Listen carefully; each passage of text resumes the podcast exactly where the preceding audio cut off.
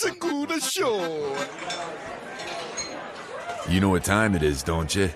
That's right. It's Drinky Fun Time, where we drink booze with some of the most interesting people at the coolest places around. So grab a drink, chill out, and enjoy the show. Yes, yes, yes. Welcome. Drinky Fun Time, as our man Mike Friedman said in the intro, the coolest people and the coolest places, and I think today qualifies. We are uh, we are at Tales of the Cocktail, giant bacchanalian festival of, of adult beverages that takes place every July in New Orleans because who doesn't want to be in New Orleans in July? Emma Patterson, I know you want to be here, right? Is there anything, I would say the only thing more oppressive than the heat right now is the shower pressure in the hotel we're staying at. It's taking my skin off. Like we were both got, like I put a I dread taking a shower. It's it's like taking a shower is like somebody going, "Hey, you want to go a few rounds with uh, Mike Tyson?" I'm like, "All right, here we go." And I turn it on and it, it, it's physically painful to take the shower. I think you can tell from my laughter that you're so right. So it's, bad. it's difficult to describe, and Yeah. yet so grateful for that shower, trust me, because, woo, You're exfoliating. Oh, That's yeah. for sure. We're all exfoliating. I'm like, uh, and, and the thing, this is the thing, it's a lovely, wonderful, marvelous place, New Orleans. But at this time of year, it certainly presents challenges. Like when you walk, it's hard to, unless you've actually felt it, to describe just how much of like a mugging it feels like when you're walking down the street and you're like, where? How is it not poor? It feels so wet and sticky. And it, the, the word, I hate this word, but this is the word for New Orleans moist. You're always quite moist in New Orleans. your shirts, well, you were clothes, start to feel like wet newspaper just stuck to your body. Oh, it's bad. And, and you know what? It's funny. You're sweating so much. Like I've been at events down here, and we we've been going to a lot of co- like there's a lot of events and really informative stuff. And but what I've also realized as I'm doing it is, Jesus, I've been drinking. I've been drinking cocktails for hours, and I haven't gone to the bathroom. And I think it's just because I'm sweating it all out. I'm sweating all of the fluid out of myself. So anyway, I that all But fortunately, not right now, because we're in this gorgeous um, restaurant, the Seaworthy. at the Ace Hotel, right? Yes. The Ace, a very hip, hip place to be. Uh, anywhere, they're all over the world, but here in New Orleans, especially. And also coming up on the show in just a very, very brief time. I, I don't know if they get any hipper than this cat. Uh, I've known him a long time. He used to run, uh, and maybe he still does. We'll have to ask him. Uh, Jones, which is a iconic bar in Hollywood, uh, or I guess that's still It's West. Hollywood, yeah, on Santa Monica Boulevard. Yeah, bar restaurant.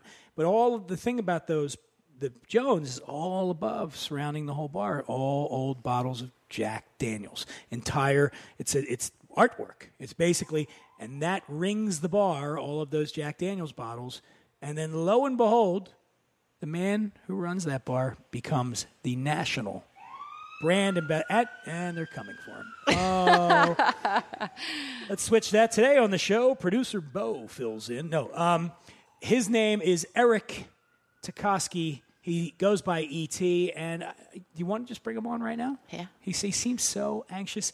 Again, the national brand ambassador for uh, it maybe some people think is the national brand of America, right? You don't go anywhere in the world and go Jack Daniels. People go Jack Daniels. They associate it with America and in a good way.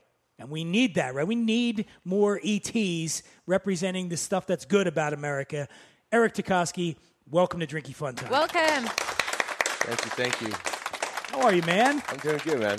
Good Thanks to see you. on. Good to see you looking stylish as always. You got your uh, Jack wear on, your your biker boots. Is this do you dress like this all the time though? You, this was pre Jack Daniels, but you look like a Jack Daniels guy. Yeah, this was uh, this was it before Jack, Yeah. during Jack, after Jack. How did it? How did how did you wind up working with Jack Daniels? Super lucky. Yeah, Uh, um, so Jones, uh, where I was, you know, we had a really good relationship with all the Jack people. They would come in to see that aforementioned uh, wall of Jack Daniels, and I got to know them, and they knew I loved Jack Daniels. And um, one day, someone was like, "Hey, we're doing this dinner. We need someone to host it. Can you come do that?" And I did, and like, "Oh wow, that's cool. Can you do this? And then can you do this?" And before you know it, here I am. Here you are. Yeah. Now, do you get to go down there very often, down to Lynchburg? Yeah, man. It was. Uh, I went once before uh, I ever worked for Jack. My mother is famous for basically like throwing a dart at the map of the U.S. and saying, "Let's go meet there," because Okay. they're in Philly and I'm in L.A. So you know we want to get together every once in a while. And one trip was Nashville, and the last day we were there, trying to figure out what to do. I'm at the hotel and I see a brochure for the Jack Daniel's distillery. I said to the front desk, I'm like, "How far is the distillery?" This is 20 years ago, and, and she's like, "I don't know, hour, hour and 15." I'm like, "That's what we're doing today." Yeah. And it was, you know, it's like a, a pilgrimage, you know, to get down there and and to see these people, you know, before I even worked there, the passion they have for what they do, it's crazy. And then when I finally got to go there as an employee, it's just, you know, you get to see a little bit more and a little bit more. And I got to be honest, when I first um, visited as an employee, I felt such a fraud. You know, it's like there's this men and women there that make Jack Daniels. That's what they do. They grew up in Lynchburg. Their parents, their uncle, their sister, their brother worked at Jack Daniels, and that's part of the fabric of who they are. And then I'm like, what? Who am I to be? That is you know? the industry in Lynchburg. Yeah. Like if you're not going to meet anybody No. who isn't in some way affiliated No, with that. No, not at all. Not at all. Um, if you, for somehow you don't work there, someone in your family does, and you know it's really intimidating. But it, you know, I started thinking about it. I had to somehow justify in my head how I could say I work for Jack, and it, you know, we would love to bring the whole world to Jack Daniels. It's just impossible. And then, if we can't do that, I would love to bring everyone that makes Jack Daniels to the world, which is also impossible. So there has to be that bridge in between, and so that's how I justify that I can have this job. You know, someone has to leave Lynchburg and tell the world all about it. And go out. Yeah. So when you got there, how what was the reception for?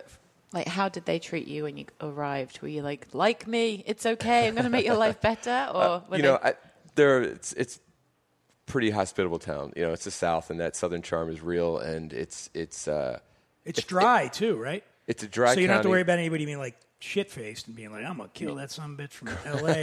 right? Because they're not drunk. right. I mean, look, they might have thought that in their head, but it seemed like Yeah. they, they were, you know, happy to see me when I got down there. So how does that work? If it's dry, the area. Obviously, we're not talking about the weather for once. We're actually talking Yeah. about whether you can Yeah. drink alcohol.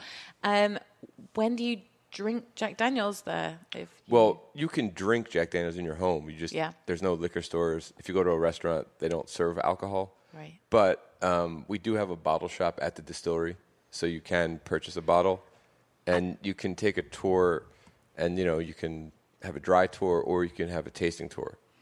that explains why everyone in the town works there. Right. So how do they get around the law on the tasting tour?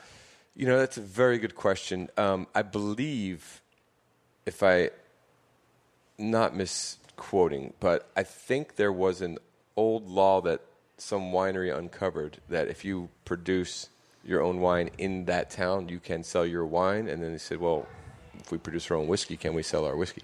Okay. 'Cause a lot of times they'll do it like they, they get you know they can do the club the private club Yeah. thing. So when you're when you're buying the ticket to come in, you're actually purchasing a membership to the club, and they're not selling you the whiskey; they're giving you the whiskey as Right. part. Yeah, and that's Yeah. there- there's things they can do like that. Um, that they're. Crafty. So now you you've been coming down here for years in, Yeah. in New Orleans. What's your what's your best mar- what's your best tales of the cocktail uh, story? You Anything know- crazy happened to you while you've been here? Look, it's always a little nuts down here. It's Yeah. just New Orleans, and then you bring thousands of bartenders and bar people and, and you know brands. It's there's it's never a dull moment, but it's one of the the thing I love the most about it because we all live in different cities, and you travel and you meet people. The, my favorite part of Tales, forgetting all of the education and all of this, is just you turn the corner and there's some guy you haven't seen in three years. Like, oh, Yeah. oh wow, that's my buddy I met years ago bartending, and he moved to Atlanta, and here we are. You know, It's- it's and like- that I know. to me is the most fun. You know, there's always the crazy, but you know, I think that's just inherent in this town as well. But Sure. just the the social aspect, which is really what bars are all about, right? You go and you meet people and, and you share a moment. And at Tales, you're sharing moments every two seconds. You Yeah. know, sometimes you're like, hey, I'm just going to run out and get a cup of coffee, and it takes you three hours because you're running into 40 people. bumping into people. So we, had the thing yesterday. We, we mentioned this before he came on the air. Uh, we lost a guy in the bar community named John Lermayer, uh, who was a, I mean, you know, if you to try to put it in the context of say the cooking world, everybody knows the cooking stars. It'd be like losing a you know a Thomas Keller or something like he's Right. he was that level in in this community. Very well respected, fun, great, amazing guy, and uh, he passed away what just over a month ago. You know, Yeah. and, and what they did yesterday here was it's called the second line, and I'm, I'm, you've probably seen them on TV where they have these funerals that go through the French Quarter or various neighborhoods here. In this case, we're up by Frenchmen Street,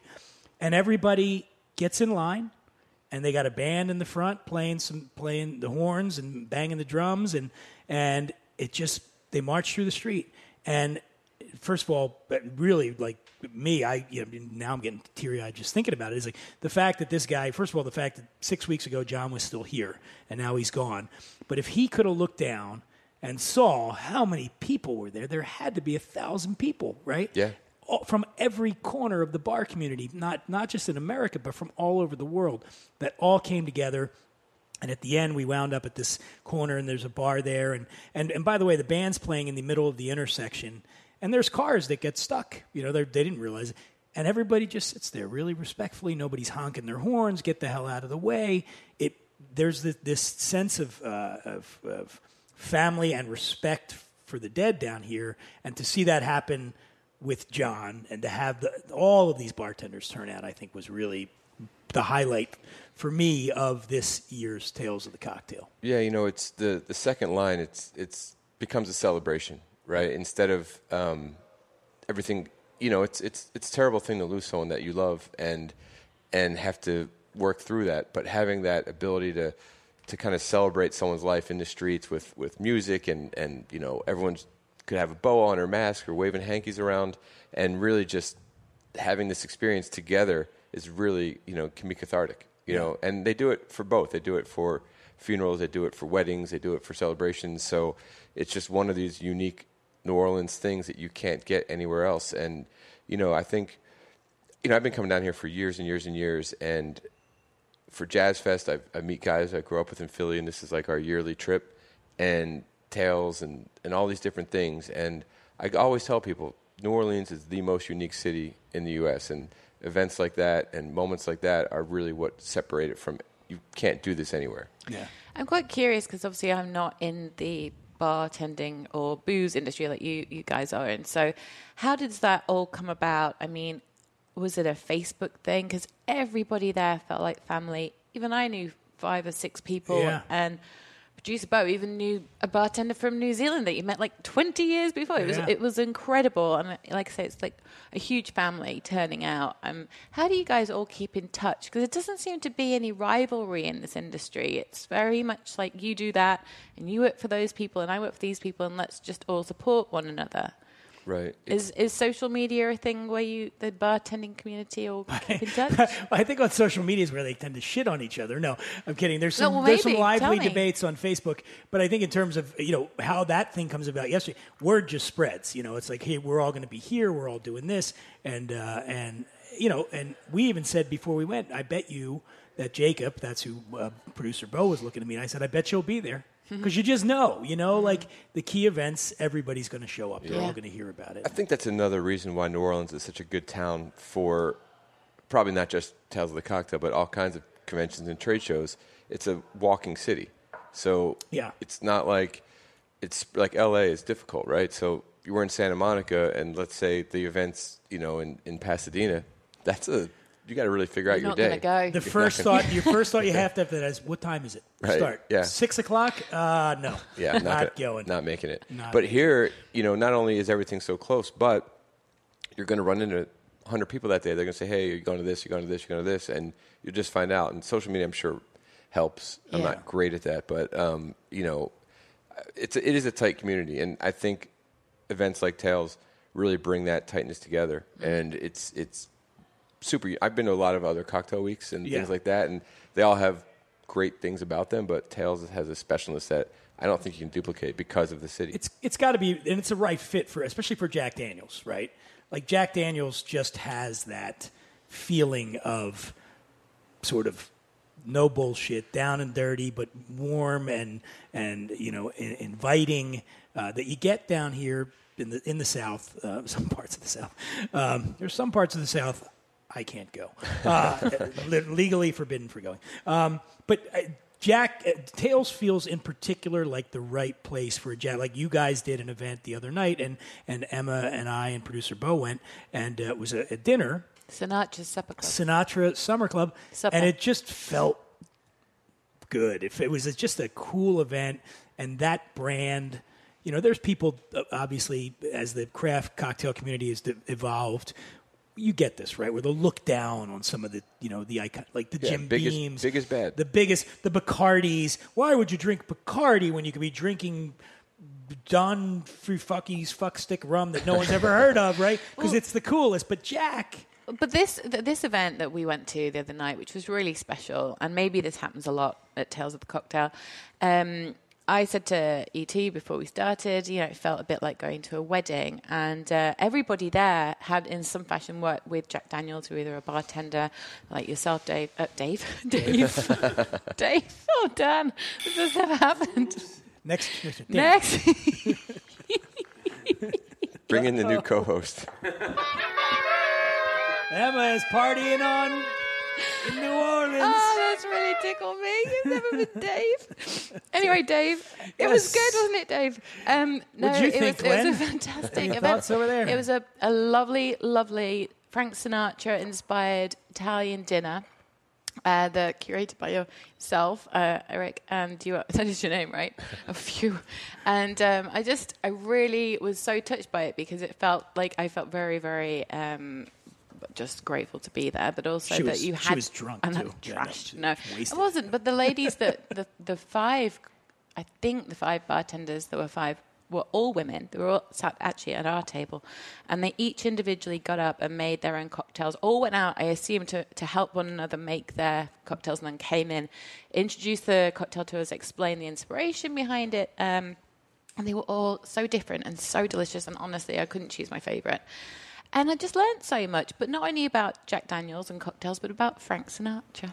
Yeah. It was really, really wonderful. And so, can you please tell us, for the sake of the listener who was not there, unfortunately, what, why did you go with Frank? Like, what was the idea there? You know, it, it was more of, of why did Frank go with Jack, Oh, right? okay. And, and how did he come about with, you know, the the whiskey? And it really started um, in the late '40s. Jack, you know, surprisingly was a small brand at some point and not available all over the world. And at that time, Sinatra was, you know, Sinatra. He was a big star, and he was having this tumultuous relationship with Ava Gardner, and this was in uh, you know ups and downs. And he was in the down point, and he was with uh, Jackie Gleason, who's one of my favorite comedian actors. And Sinatra was basically crying to his ear about Ava Gardner, and Jackie Gleason's like, God, this guy's not going to shut up about this girl. So he's like, Hey, Frank, let's drink some whiskey. And Sinatra's like, well, I like whiskey. And he said, You ever had Jack Daniels? He goes, Never tried it, never heard of it. So Jackie Gleason orders a bottle of Jack Daniels. They crack it, and basically from the moment it touched Frank Sinatra's lips, he fell in love with the whiskey and was rarely seen on stage without a glass of Jack on the rocks. And he would proclaim to his audience, it was the nectar of the gods. And Sinatra was a very, you know, cool, hip, influential guy, probably one of the most influential entertainers of our time. So people heard him say Jack Daniels and wanted to try it themselves. And between Sinatra and this article that came out about the distillery in Fortune magazine, you know, the year after he discovered Jack Daniels, our sales doubled. And what's crazy is from the 1950s to the late 70s, Jack Daniels, old number seven, black label whiskey was on allocation. So it's Couldn't get it. You mean. yeah, you couldn't get it. So like if you're a bar, you go into a liquor store and like, hey, you got a bottle of Jack? Like, oh, we couldn't order any this week. The distillery doesn't have any more. They're Wow. out. So when you think about that, you know, when you were mentioning earlier, you know, big brands don't get a lot of the love sometimes, and you know, it's it's it's unfair in a way. I get it. You know, new is everyone's favorite flavor, right? Yeah. Mhm. But if if you do things the right way over and over again for years and years, there's a reason Jack's still here. You know, and Oh, the yeah. reason Sinatra fell in love with it, and you know, Sinatra himself. It's a really funny story, um, touching in a way as well. The you know, I don't know what page six was back in Sinatra's day, but at some point, our very first sales guy, Angelo Lucchesi, I, I didn't get to meet him. I almost got to meet him before he passed, but there's tons of video online of this guy. He's the sweetest, most endearing person you'll ever meet or see in your life. And he reads in whatever gossip column that Sinatra was at um, a club in New York City, and they didn't have or they were out of Jack Daniel, and he was not happy. Yeah. So Angelo sends his hotel a case of Jack for Sinatra, and says, you know, Mr. Sinatra, we're so sorry that you had that experience where you couldn't get Jack Daniels. Please take this as hopefully it helps ease the pain. Here's my number. If you ever need anything, please call. And two weeks later, his phone rings, and he picks up the phone. And he's like, "Hey, is Angelo there?" He goes, "Oh, this is Angelo." He's like, "You know who this is?" He's like, "Frank Sinatra." and he's like, "He's like, you got it." And he's basically he's like, "Hey, kid, You Got it, Daddy, Yeah. or something like that. Yeah. Yeah. you know, he's like, what you did for me, I'll never forget. He's like, you know, you didn't have to do that. And it touched me and it meant a lot to me. And that was a really cool thing. And he's like, please take these numbers down. It was his Palm Springs house, his Beverly Hills house. And like, if you ever need anything, you call me. And, you know, that started this friendship between Angelo Lucchesi and Frank Sinatra that went on until the day Frank Sinatra left this earth. And Angelo was a pallbearer at Frank's funeral. Oh my God, that's amazing. And, you know, Frank loved Jack so much, he was laid to rest with a bottle of Jack Daniels.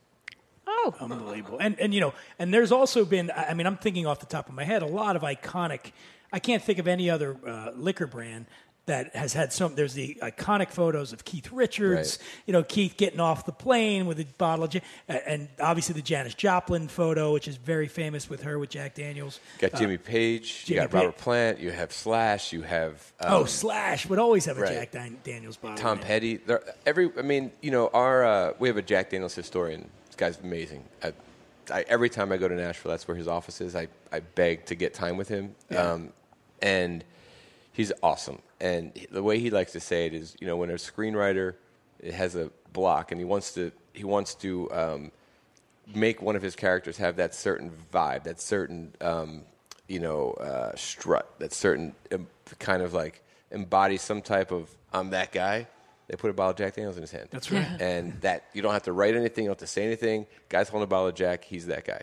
You know, Exactly. you're a, a woman that drinks Jack, you're someone to be reckoned with. You know what I mean? So it's uh, it's just a cool thing that I, I don't really know.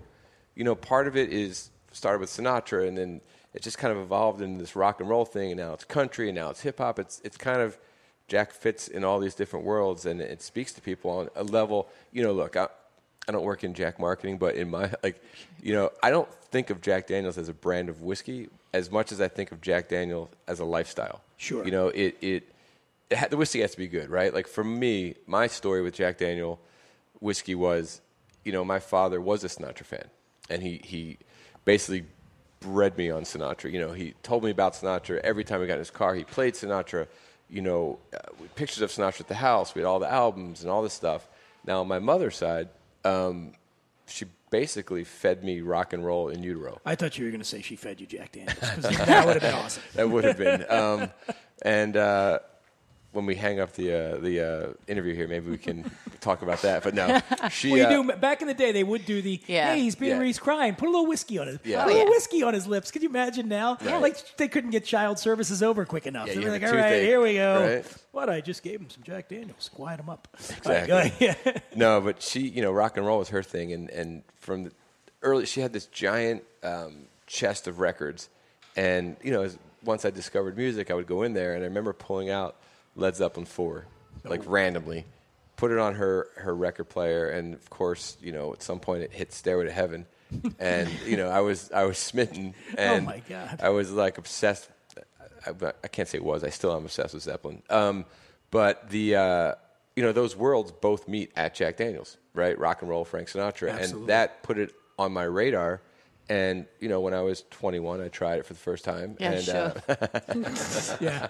I know people from Jack are listening, so I'm going to say I'm Me gonna, too. I'm going to stick with 21 and um, and always drink responsibly. But you know the uh, you know yeah, it was cool, right? That's what brought me there. Sinatra, rock and roll. But you know, I'm not 21 anymore. I could go out and have whatever I want, and the whiskey in the bottle always kept me coming back for more because it's to me delicious, right? So when you have all of that, you have really good whiskey, you have history, you have this guy who started making and learning how to make whiskey as a kid and grew the brand to where he saw success in his life, then his nephews took over, and 150 some years later, all that Jack is still being made in this tiny little town of Lynchburg, Tennessee. It goes all over the world, yet it's still touching all of these people in all different facets of life. It's it's incredible. So it, to me, it is a lifestyle.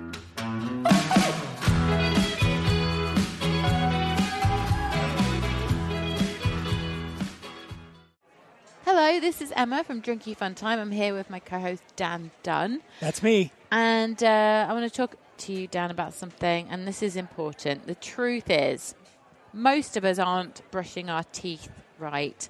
We're not brushing them for long enough, Dan, and we forget to change the brush on time. And the reason is, is because brands out there they're focusing on selling flashy gimmicks rather than better brushing tips, but not Quip. Quip. Quip, yes. What's Quip? Well, I'll tell you what makes Quip so different, shall I? Yes. For starters, Quip is an electric toothbrush that's a fraction of the cost of bulkier brushes, which I'm really grateful for because I can't afford those ones.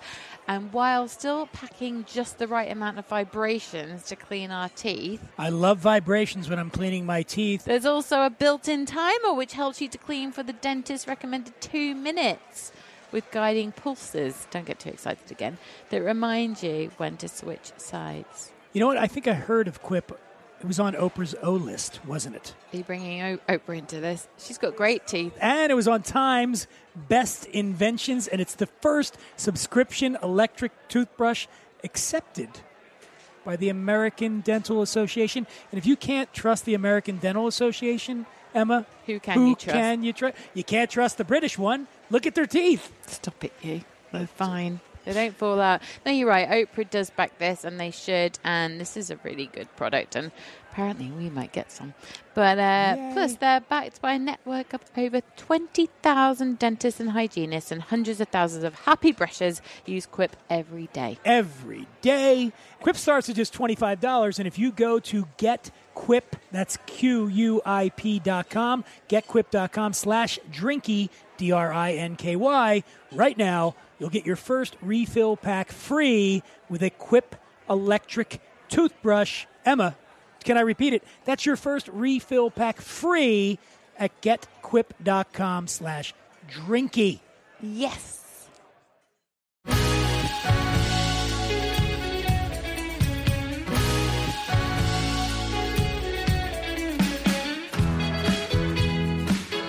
Let me let me quickly ask you one thing touch on what you just said. What is, you're talking about your how you, you like the flavor of Jack? Just people, there are some people out here listening that might not know this. First off, Jack Daniels is not bourbon. Okay, Correct. so tell people what it is that because a lot of people you go, you'll go in a bar and someone say, "Hey, let me get it. You want me to get you a bourbon? Yeah, I'll just give me a Jack Daniels." Right. It's like no, it's not. So why? It's close. It's it's Yeah. kissing cousin. But tell tell people out there why Jack Daniels is not. It's a Tennessee whiskey and why it can't be called a bourbon. Right. So, you know, Jack starts out as bourbon. By law, Jack is made exactly like bourbon. Fifty-one percent corn in the Right. mash. It's got to be aged in new Charred uh, uh, charred white oak white, barrels. white oak barrels. Yeah. Yeah. You know, it has to be made in America, right? Um, there's all these proofing laws, right? You can't distill past 160. You Yep. can't go in the barrel past 125. You got to be at least 80 proof in the bottle. So when they say when he's saying that, I mean, when he says can't go in the barrel, so it's 125 percent alcohol, right? We're obviously not going to sell it like that, but it's going to be. They're going to add some water. They're going Right. to bring the proof down ultimately to what goes into the bottle, which is Jack's what 80 proof, right? Jack's 80, yeah. 80 proof, yeah. So uh, anyway, go ahead. So, by law, we follow all these rules of making bourbon. Okay. Now, by U.S. law, Tennessee whiskey is only defined as bourbon, straight bourbon made in Tennessee. Now, we all know that just making it in a different state doesn't change anything. Sure. The real thing is the Tennessee law, which is Jack Daniels, any Tennessee whiskey must touch some form of sugar maple charcoal. Okay? And that's the big difference. Now, you literally could take a piece, a briquette from Home Depot and you buy a bag of charcoal, Yeah. dump new make whiskey made in Tennessee over that briquette, and age it and call it Tennessee whiskey. And that's really going to change nothing about it. At Jack Daniel and how Jack learned and how it's traditionally uh, been made and still made, we hand make charcoal at the distillery. We take sugar maple trees, like think about like two by fours, set up like a giant Jenga board, and we spray new make 140 proof Jack Daniels on that wood, light it on fire. There's three guys at the distillery. That's their only job is to make this charcoal. Wow. And it burns for about three hours, and they put it out. And at that point, that wood is now 99 point something percent pure carbon. They grind it up. They hard pack it into 10 foot vats. And they literally bring in new make Jack Daniels through like a, a sprinkler looking system, and it drips out of this sprinkler onto the charcoal, drop by drop, not flooding it, drop by drop. Takes about two to three days to get to the bottom of this 10 foot vat of charcoal. And at that point, when you put that in the barrel, you're now making Tennessee whiskey. Now, charcoal adds zero color. All the color comes from the barrel. Adds zero flavor. So, what is this magical charcoal mellowing, right? It's the scientific term. It, it's a taker aware of things, right? That's science. And, uh, Congeners. That's okay. Yeah. so it's you know think it it pulls you know uh, American bourbon and Tennessee whiskey have to be at least 51% corn. Jack is 80% corn in the grain bill, right? And what makes up Jack Daniels. So it's a high corn whiskey. By charcoal mellowing it, it's pulling out a lot of that corn aroma and a lot of that corn flavor, okay? Now, a, a simpler way to describe it, Dan and I both happen to be from Philadelphia, where it's the home of the world champion Philadelphia Eagles, all right? Oh, Jesus. Crowd loves the Eagles here. Yes, they do. Apparently, you guys are mean. I heard you're mean. We're only mean when we lose. That's right.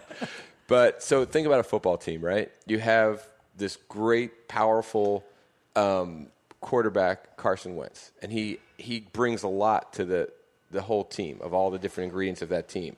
Now you pull Carson Wentz out of that picture, and that allows for someone else to shine to be the star, Nick Foles. Yes. Right now, Bourbon, Tennessee, not nothing's better or worse, just different. So Carson Wentz is different than Nick Foles. But when you take Carson Wentz out of the team and you put Nick Foles in the team, he shines a different thing, and then you win the Super Bowl. I love the Eagles. Right? I love it. By the way, he doesn't give a shit about that too. He just wanted to mention the Eagles. That's what I love about it. Yes, there we go.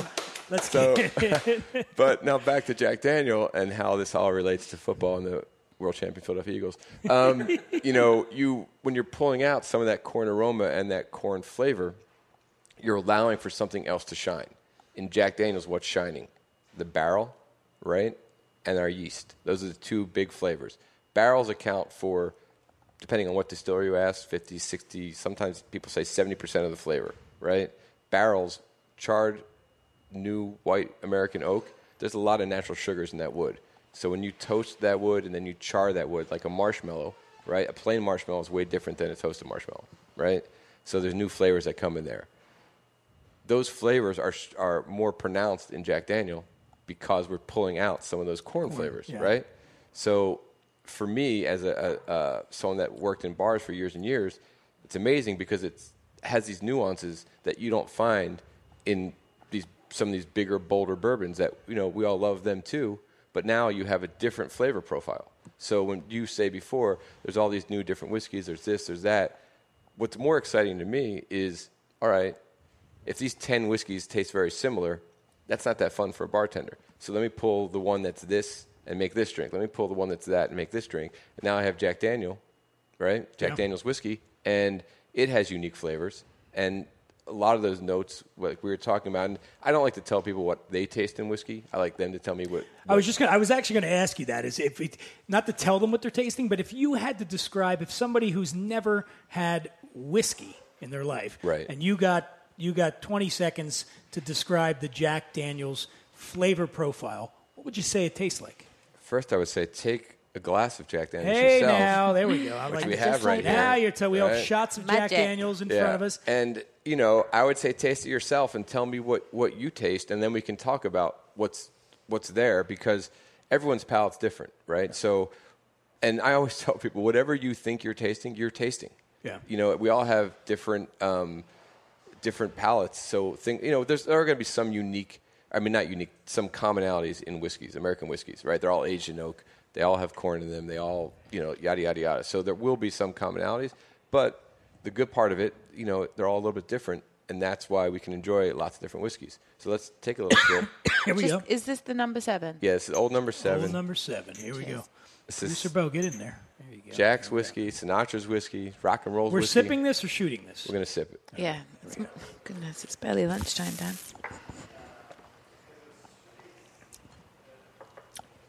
There it is. Yeah, Jack Daniels. That's Jack Daniels.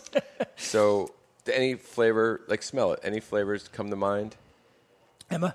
Well, um, yeah, I always say caramels and things, and I don't know if that the color throws me off, but yeah, it is. I always feel like there are a vanilla caramels. Yeah, and that's those are the ones that are, are, are pretty common amongst a lot of whiskeys. Mm-hmm. Yeah. Now, what I might notice about Jack, and if we had some different expressions here, we can compare. Expressions. Right? There it is. There's your favorite That's word. So when, when he, when, by the way, when ET's saying expressions, what he's talking about is, you know, brands. It's there's different kinds. There's Right. you know, you got the double, uh, the double black, right? The, the, No, we have we have uh, Oh, no, our single barrels, right? Scratch that different Yeah. brand. Uh, the single barrel. that tastes We do have a double barrel whiskey. You do have a double Gold barrel, yeah. Twenty Seven. Yeah, that's right, yeah, okay. um, which is available in Tennessee right now. Um, Okay. But the we have the single barrel. We have Gentleman Jack, which is a double mellowed whiskey. So we mellow it through that ten feet of sugar maple charcoal and then they before we it, age and it. then they give some uh, weed. right, They get it high. and a bag of Fritos, right, and uh, It's like, dude, you are so fucking chill. You're so mellow.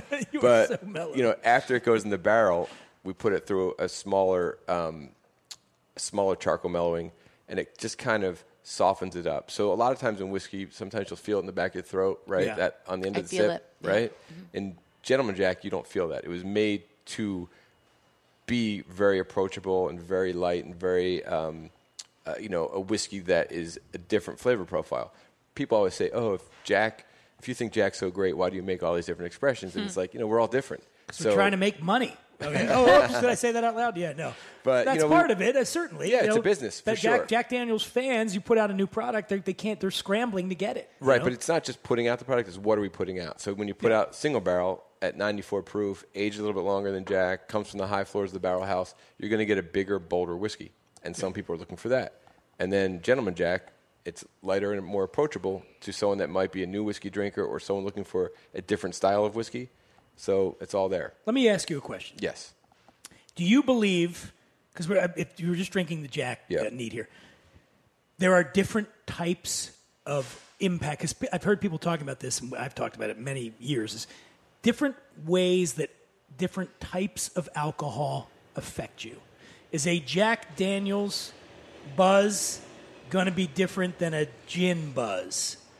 Is it, it- or let me just do this. How does tequila affect you? You drink tequila. Well- what does it do to your mood? tequila is the one thing that's a little bit different than all other alcohols. Tequila, I feel like is is I don't think I feel like I think it is more of an upper alcohol, right? We were right at dinner last night. Uh, the, Emma was asking for a drink to pick her up, and the bartender said something with tequila in it. Now, is that is there any science behind that, or is it just a mental thing? I don't, I'm not a tequila guy, so to speak, but I think there is a little bit of science behind that. Um, but when you talk about people say, "Oh, I got so drunk last night, I, can't do brown liquor," right?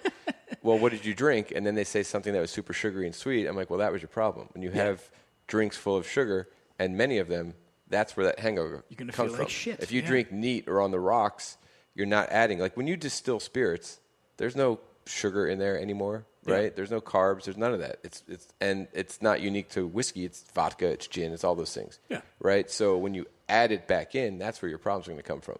Uh, absolutely. So and and when it's real simple, this is the math. Okay, if you're drinking a an 80 proof alcohol, and you drink the equal amount of 80 proof alcohol of any different type of, it's Right. going to your drink. You are the exact same level of drunk. Okay, it's like alcohol level is alcohol. The percentage of alcohol is alcohol. That's how much.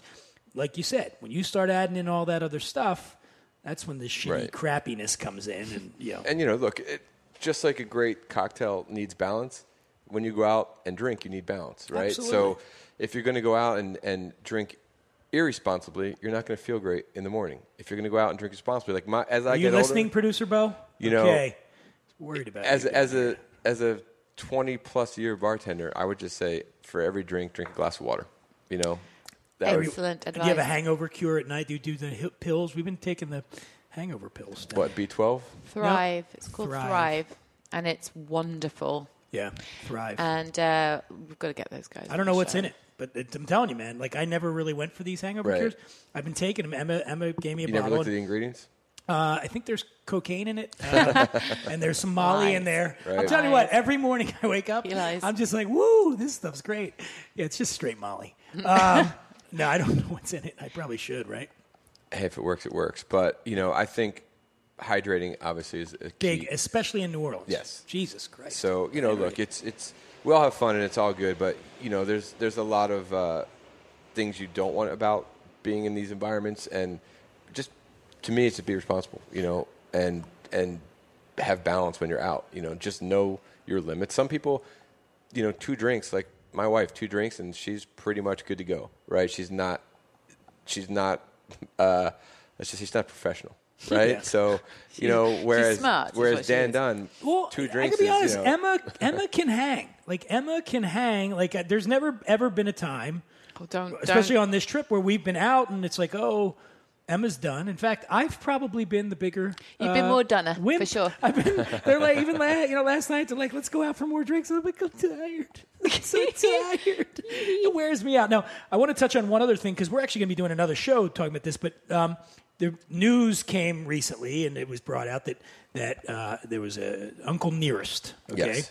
Uncle Nearest. So uh, f- a woman uh, by the name of Fawn Weaver wrote this piece, I think, for the New York Times. Right? Is she, No, so f- a piece came out in the New York Times. So um, Jack Daniel, as a little kid, um, one of ten kids. Yeah. Uh, his mom passed away when he was very young, and his dad remarried. You know, like a lot of kids, didn't really dig his stepmom. So when he was, you know, seven, eight, nine years old, he hit the road, and a few miles down away from where he lived was the Call family. Dan Call and his wife, their two daughters, and he went and worked and lived with the Call family. Dan was a Lutheran minister, and turns out Dan also had a whiskey still. And the guy that ran that whiskey still for Dan Call was an enslaved man at the time named Nearest Green. And Dan Call, um, when I got trained, Nearest Green was part of my training, and, and that whole story. There's a book that came out in the '60s um, called Jack Daniel's Legacy. It talks all about Nearest Green, and Dan in that book is quoted as saying, "Nearest Green is the best distiller he's ever seen," and he basically tasked Nearest Green with teaching young Jack Daniel how to make whiskey. And when slavery ended, Nearest stayed, made the whiskey, and then unfortunately for Dan Call, his wife kind of put her foot down and said, "I don't really love the fact that my husband's a man of God and makes whiskey, so pick one. You know, uh, either make whiskey or and don't have a wife or have a wife." So for some reason, the he Whitesnake song started. Here I go again on my own.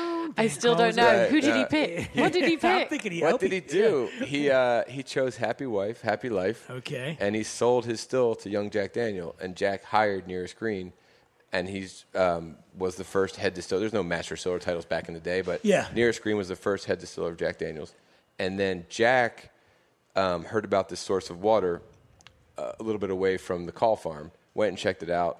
Love it was this cave of of um, you know limestone cave of iron free water, great for making whiskey. And he put his still in front of that cave, rented the land, and eventually bought that land.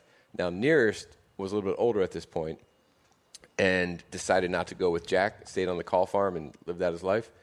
But his two sons came with Jack as employees, and I'm pretty sure to this day there's never been a moment where someone from the Green family has not worked at the distillery. It's amazing. And so Fawn read that story in the New York Times Fawn Weaver. and went Fawn Weaver and went down to the distillery. I believe you're going to meet her, so you can ask Yeah. her all the details. But really wanted to do some research and find out what you know. It's a pretty cool thing that an African American person taught Jack Daniel how to make whiskey, right? Mm-hmm. So she went and tried to do a bunch of research. There wasn't a lot available, and she dug real deep and found some really cool stuff. And some of the really cool stuff is that she always talks about how much she found out that Jack Daniel was a great guy, paid Nearest Green for what he did, not who he was. Not who he was. right? And for 1800s, South Tennessee, you know, like that's crazy talk. Oh, yeah. and you know, apparently Jack really, and you know, we t- talked about Sinatra earlier, and we talked about the similarities between Jack and Frank, and one of them was they were just very willing to help people in need. Sure. And Jack was not, um, you know, a person that that got successful and shunned the world. He shared that success, hmm. and if someone did a good job for him, he paid them the wage they deserved. And you know, it's it's really cool that she's uncovered some stuff because I think we thought, you know, the story had been written a long time ago, and hmm. here's Nearest Green, and then she dug really deep and found some other stuff. And you know, one thing we probably should have thought of ourselves during Prohibition in Tennessee, before U.S. Prohibition hit, Jack's nephew, who had taken over the distillery at this point, Jack had passed,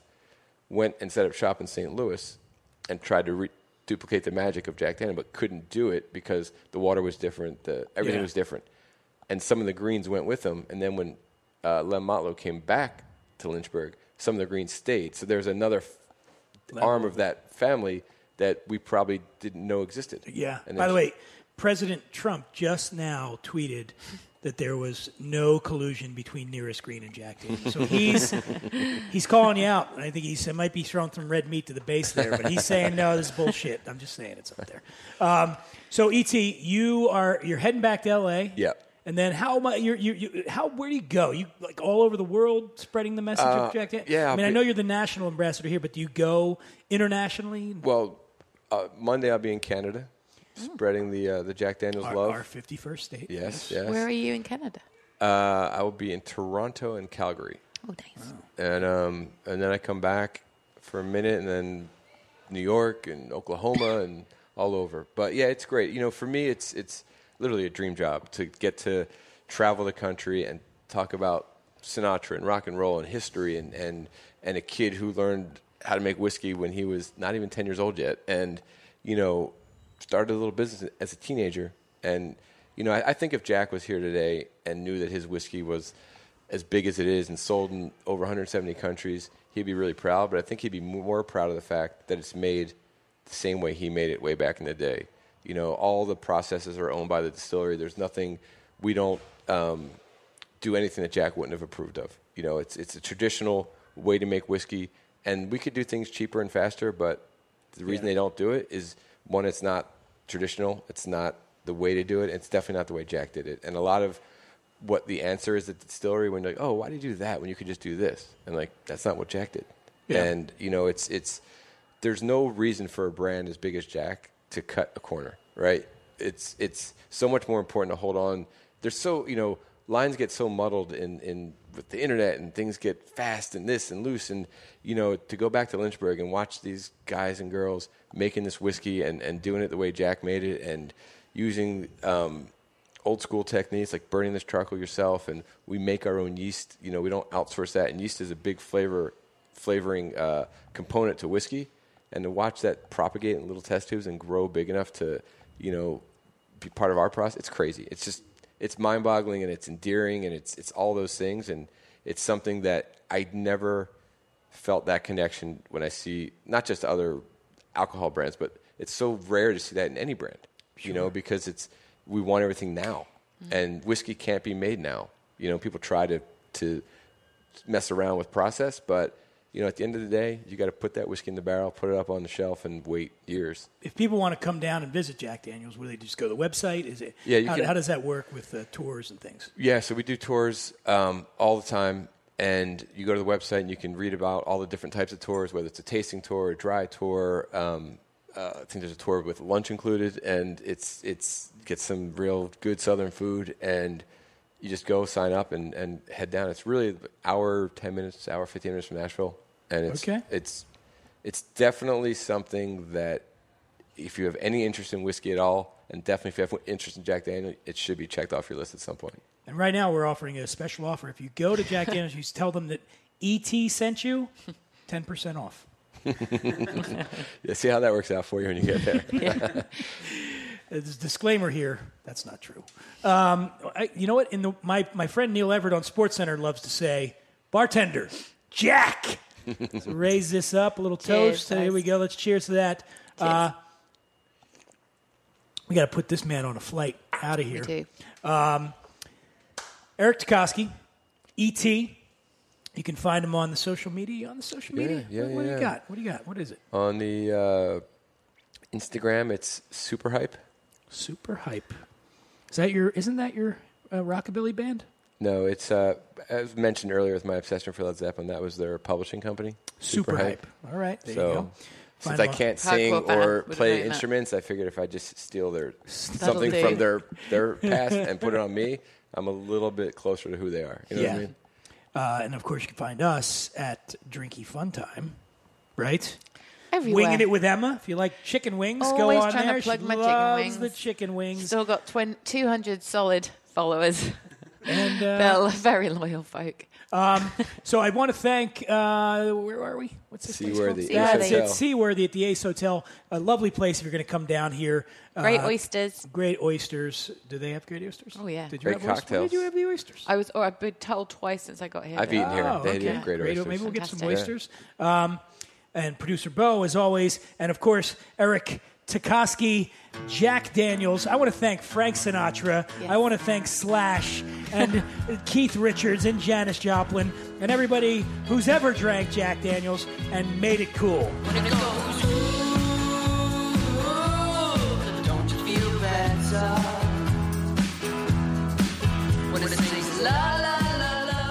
It's a good show.